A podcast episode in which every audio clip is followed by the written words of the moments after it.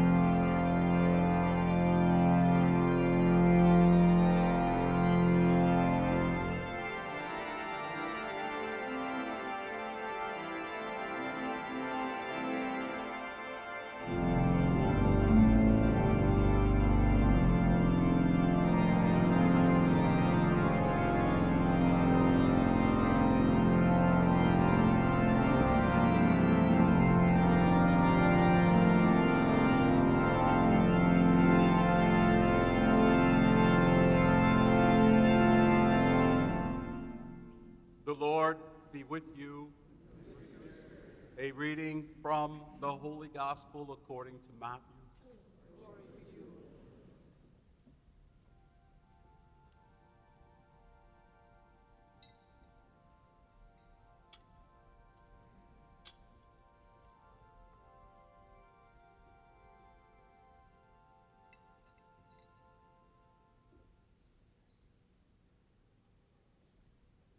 John the Baptist appeared, preaching in the desert of Judea and saying, Repent, for the kingdom of heaven is at hand.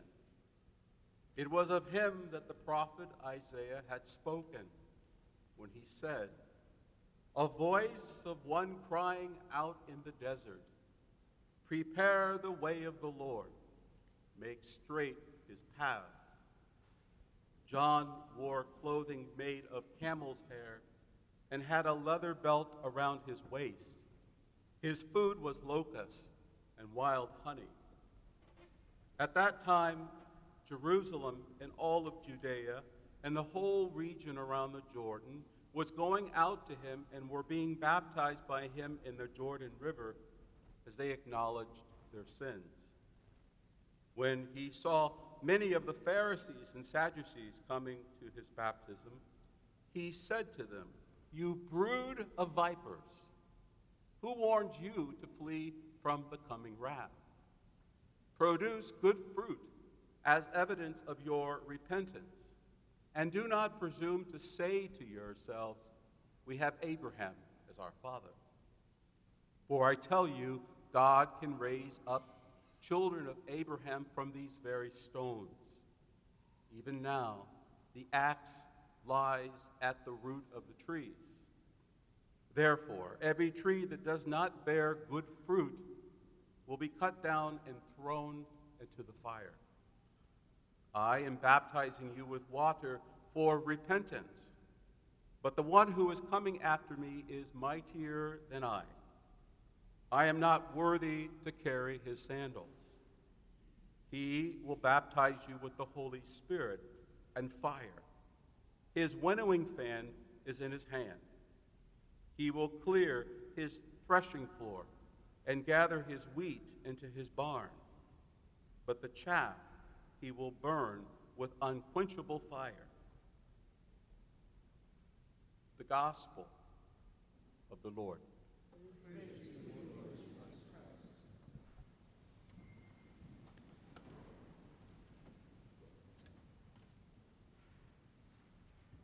St.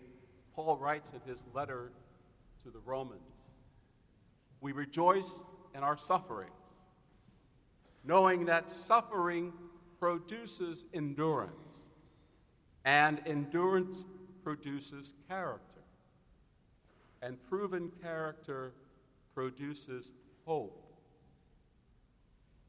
And then he says something, my brothers and sisters, that is extremely encouraging for us. He says that hope does not disappoint.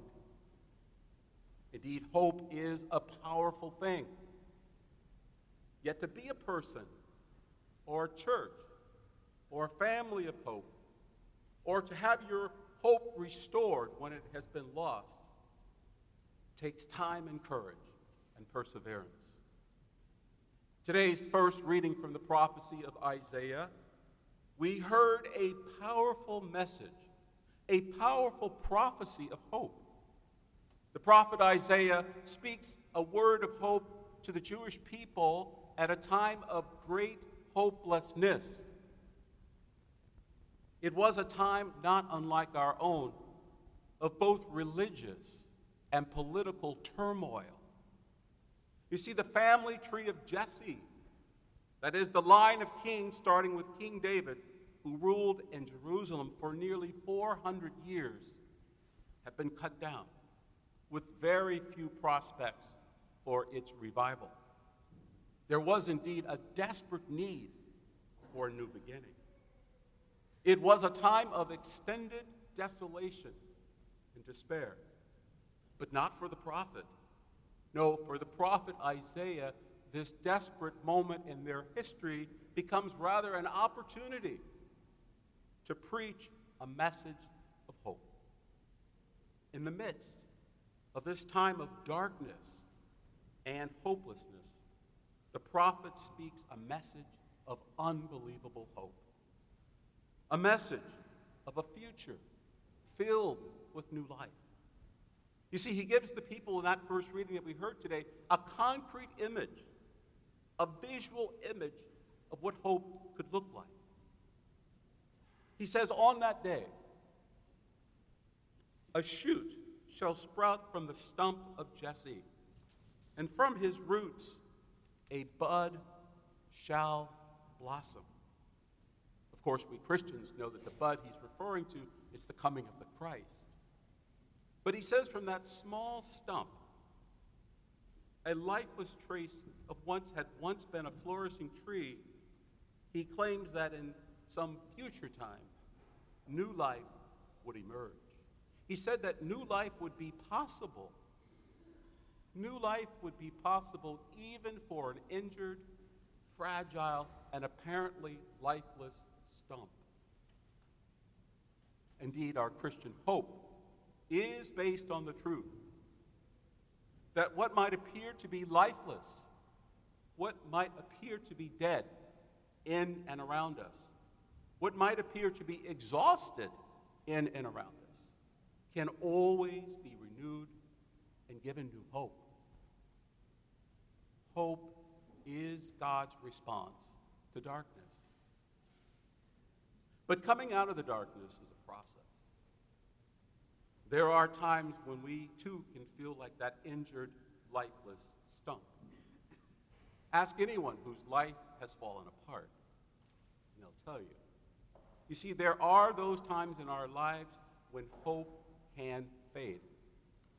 So when hopelessness and despair are triggered, it takes huge amounts of patience, perseverance, and courage, doesn't it, to restore any notion of well being or stability.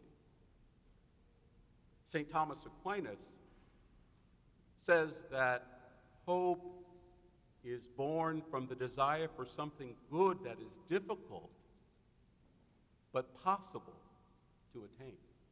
Hope is born from the desire for something good that is difficult but possible to attain. Indeed, hope is God's gift to us.